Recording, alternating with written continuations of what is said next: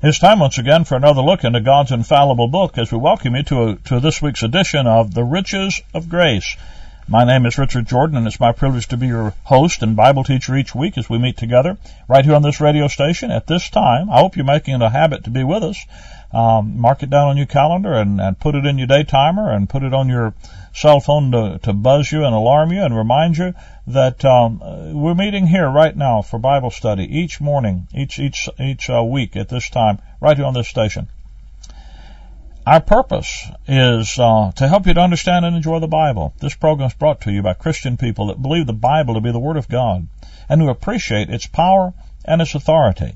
And our goal is to, to, to give you information out of God's Word that will help you for yourself understand God's Word and understanding it see it go to work in your life for God's glory. There's nothing that will ever be as exciting in your life, and I mean nothing. And I, I'm I'm I'm a married man with children and grandchildren, and I'll tell you what, marriage is the halls of the highest human happiness. Children are a, are a heritage of the Lord, and grandchildren, well, bless their hearts, they're God's reward for not killing your kids. And there's nothing any better than them. And I know all those blessings in life. I'm a saved man. I know the Lord, sins forgiven, all that. But there's nothing in life will be as wonderful. All those things added together as having God's Word work effectually in you that believe. Because God's Word working in you enhances all the other experiences of life in a way nothing else ever can. Makes them, makes them something that they never could have been without the truth of God's grace living and controlling your life. So our goal is to help you understand that and, and to grasp what God's Word is about and uh, how you can personally stand on your own understanding and not have to rely on, on preachers and, and, and professors and church history and denominations and, and traditions and scholarship. You can just rely on your own understanding and be confident because you see it in verses in a Bible and you take your stand on that. The last few weeks we've been looking at um, the issue of our Lord's coming uh, to conclude the dispensation of grace and to conclude the forming of the church, the body of Christ. And as you study the Bible and you see what the future holds in store, you know that the, the next great event that, that God has predicted, that He will, has promised, that He will uh, execute, is the event that we call the rapture.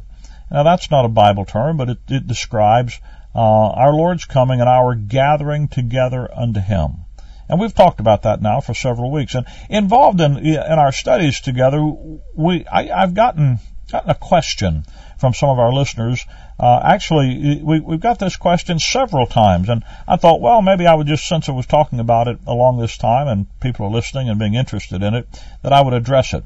And, and the question is, should we be looking for the Antichrist? What about the mark of the beast? And should we be afraid of the mark of the beast? Is the mark of the beast really that barcode that you see on all the stuff? You know, you can't go into a grocery store anymore or department store or anywhere anymore without, uh, everything's got these barcodes on them and, you know, people, cashiers anymore can't make change. They put it through the little machine and it beeps and it tells them everything on it. If the electricity goes out, you can't buy anything, uh, because nobody can figure out how much it costs.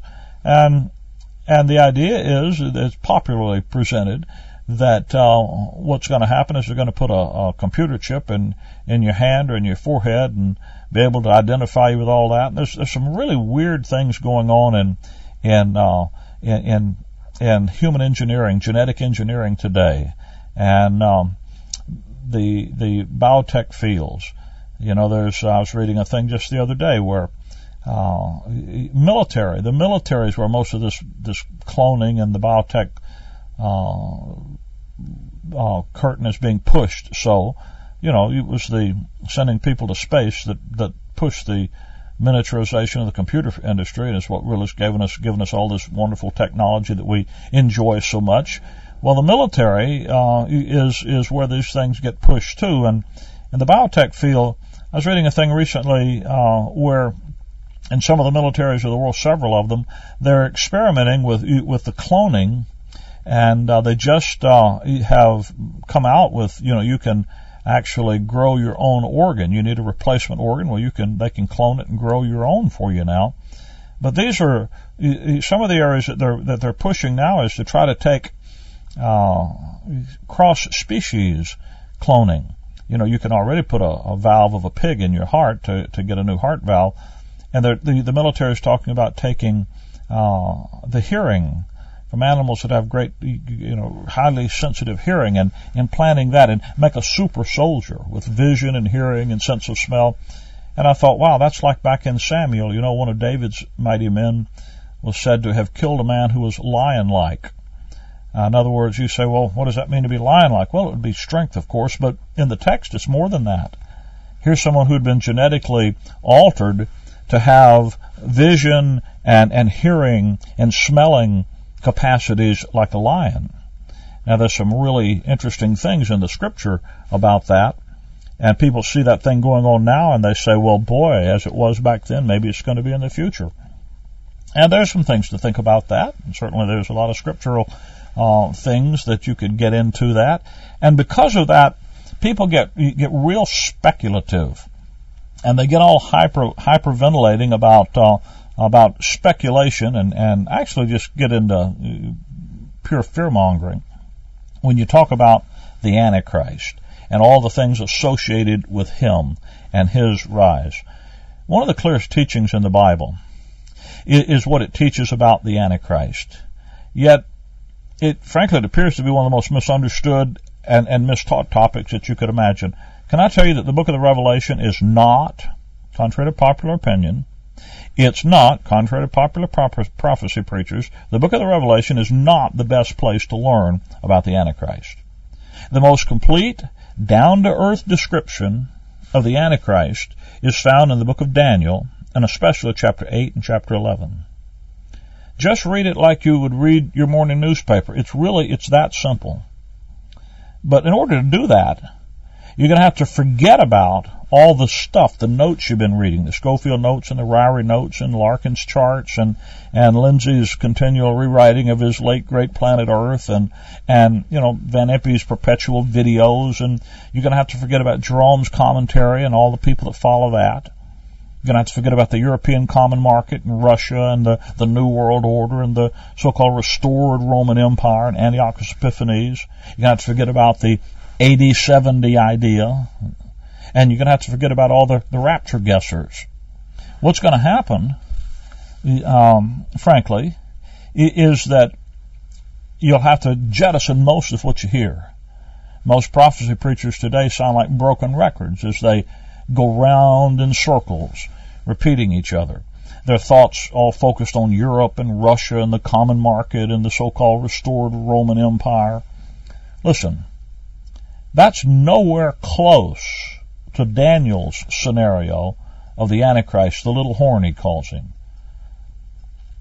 Daniel's prophecy confines the Antichrist and his kingdom and everything he does to the Middle East nations.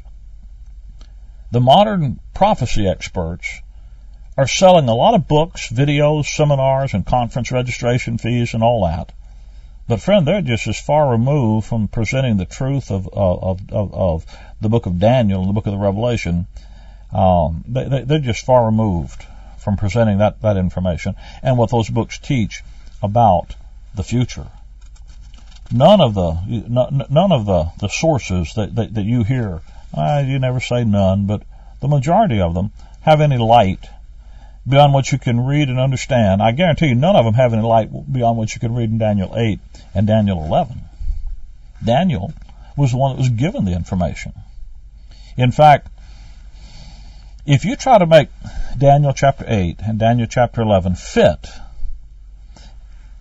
the the views that you'll hear from all these various sources, you'll you'll be you'll be off up in Russia and Europe when you should be in the Middle East. Listen to me. Daniel says zilch about Russia and Europe. But he does write a lot about the Middle East. In fact, he names the countries and the locales that we know about that the Antichrist will come from. You see, last day prophecy in the Bible the major prophetic events of the last days in Israel, are presented in the book of Daniel. And they have to do with the character Daniel calls the little horn, the Antichrist, we call him, and his career. But it's not in Europe, but it's in the Arab nations of the Middle East that Daniel puts all this information.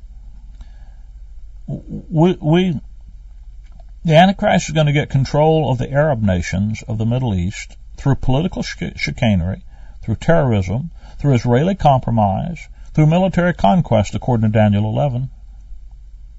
He's going to be destroyed at the second coming. And then the millennial will come. The, the, comes the, the, the millennial kingdom of the Lord Jesus Christ. He doesn't come out of Europe. There's no invasion of Russia to establish him.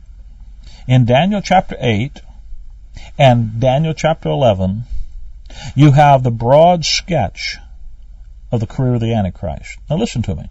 In Daniel 8, the Antichrist comes not from Europe, but from a division of the Greek Empire. Not a, not a division in Europe because it didn't really go there, but a division in the Middle East. One of the divisions of the Greek Empire, in fact, is identified, talked about in the whole of Daniel chapter 11. Daniel 11 is a, is a, is a broad sketch of the post-Grecian Empire history that leads right up to the time of the Antichrist, the little horn.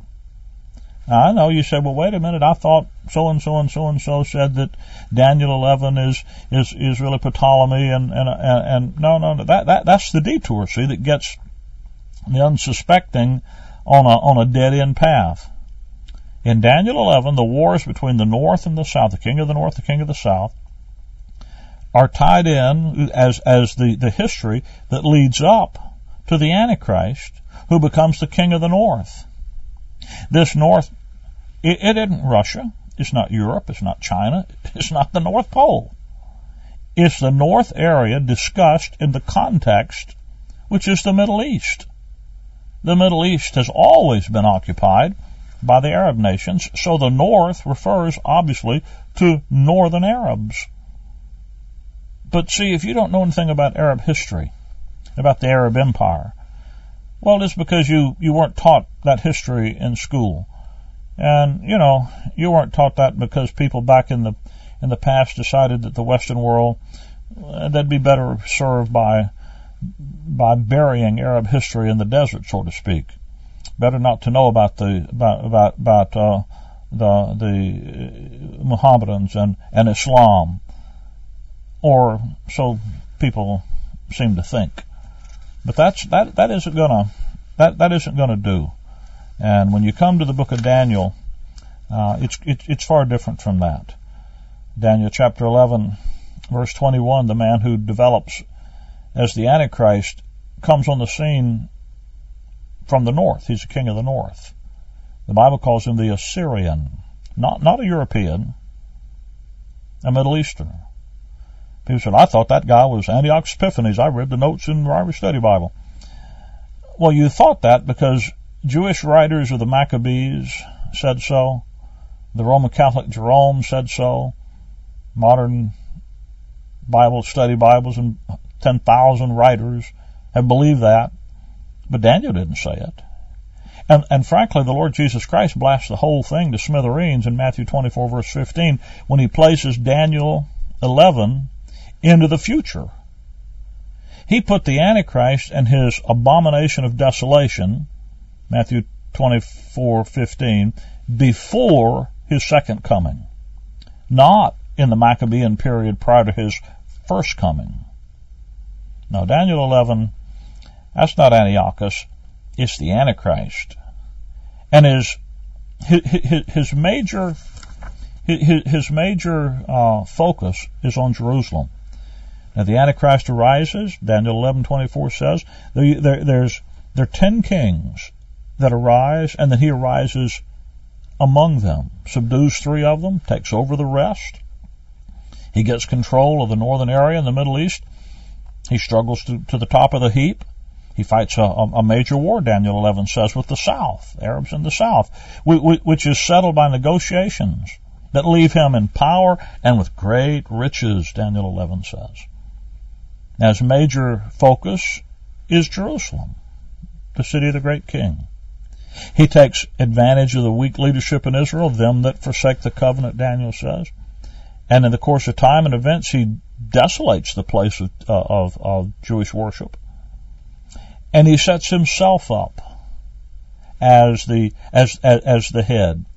He becomes the undisputed king in the Middle East, having power over the gold and silver, Daniel says. He builds, builds himself a palace at Jerusalem. And he will proclaim himself to be God. And it's there that he, he awaits his judgment at the second coming of Christ. Now all of that, I, I, I just kind of sketched through all of that. I don't have time to, you know, go through all the verses in Daniel 11 with you, but I, I just sketched that scenario because all of that takes place in the Middle East. He's a Middle Easterner. The, ter- the ten kings are Middle Eastern kings. They're identified by name, uh, by the way, in Psalm 83. Go look at those kings, see where they are. That confederated kingdom that the Antichrist rules is in the Middle East. That's where it is. It's not in Europe. It's not Russia. It's not the United States. It's the Middle East. Now, that's where the mark of the beast is going to be the issues in his kingdom.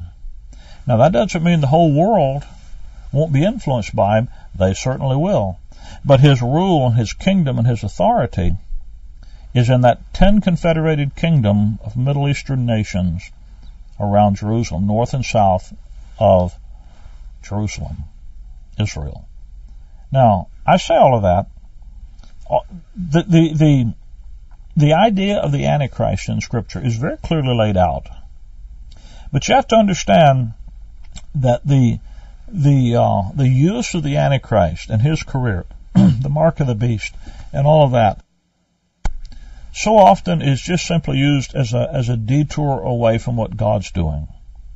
First Thessalonians chapter number one, uh, and by the way, the Antichrist in Isaiah chapter 10 verse 5 is, is addressed, his career is detailed, and God calls him the rod of mine anger, and the staff in their hand is mine indignation. I will send him against a hypocritical nation. Against the people of my wrath will I give him a charge. God uses the Antichrist to punish rebellious, unbelieving Israel. And to purge out, Ezekiel says, the rebel from his chosen nation and leave only the believing remnant. He, he separates the tares from the wheat, the parable says. He separates the wheat from the chaff, John the Baptist would say. The Antichrist is an instrument of God's wrath in the last days of the prophetic program. Paul says in 1 Thessalonians 1 verse 10 that we believers are waiting for God's Son from heaven who has delivered us from the wrath to come. Now that expression in 1 Thessalonians 1.10, the wrath to come, is an expression in the Bible that was coined by John the Baptist. You'll see him say, use that expression. The Lord Jesus Christ picked up on it in, in Luke 21, but in Luke 3 and in Matthew 3, John the Baptist uses that expression, the wrath to come, when he talks to the Pharisees. John has come to Israel, preached to repent for the kingdom of heaven is at hand. And when he saw many of the Pharisees and Sadducees come to his baptism, he said unto them, O generation of vipers, who hath warned you to flee from the wrath to come? Now that wrath was the wrath where he was, whereby he was going to purge his floor, gather the wheat into the garner, and burn up the chaff with unquenchable fire. It's the baptism of fire that he talked about.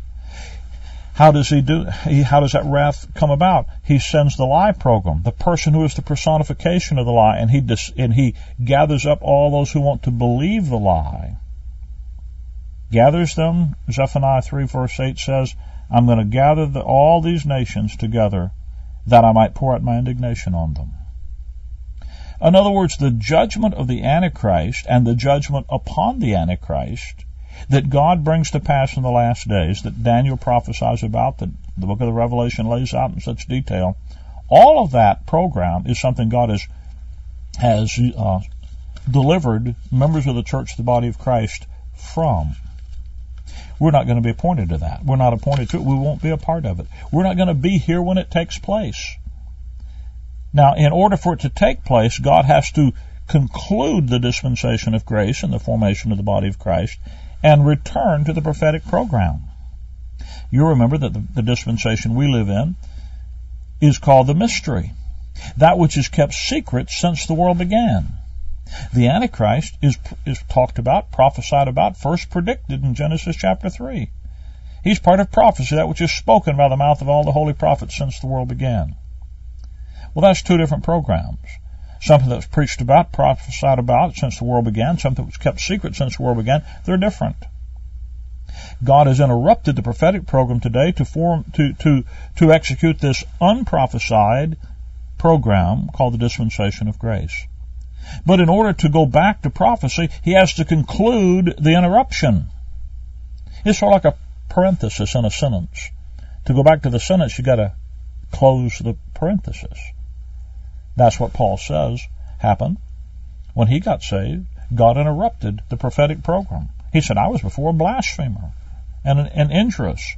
There was no, Paul had committed the blasphemy against, who did blaspheme? Blaspheme the Lord Jesus Christ, but he also blasphemed against the Holy Spirit in the little flock in the early Acts period. And Jesus had said there's no salvation, no forgiveness for someone who blasphemes the Holy Spirit, not in this world or the world to come. So in order to save Saul and make him Paul, he had to literally insert a new world, a new dispensation between where they were in the early Acts and the world that's to come. And that's why Paul says, for this cause I obtain mercy that in me first Jesus Christ might show forth all long suffering for a pattern to them which should have to believe on him the life everlasting. Well, in order to go back to prophecy, he has to conclude the dispensation of grace. Now, when he does that, he does that through the event call we call the rapture. Our gathering, the Lord's coming and our gathering together to him, where we go to meet him in the air. And we're taken back into the heavens, and we've studied that in some detail. And once he does that, then he will go back into the prophetic program, take it up right uh, as the beginning of the day of wrath was ready to come, and go back to it. But it's in that day of wrath that the Antichrist, the mark of the beast, and all those events take place. In other words, in order for the mark of the beast, the Antichrist to appear, the dispensation of grace must conclude. In fact, we are, the dispensation of grace is what keeps him postponed.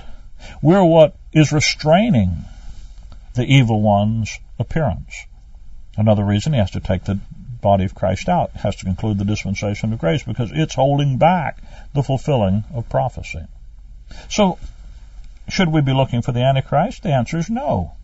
Now, listen, I understand that we, things we've gone over here have been a little, you know, maybe it's a little technical. My wife would say it's a little dry, a little detail. I just want you to understand there's a lot of stuff in the Bible, a lot of details in the Bible.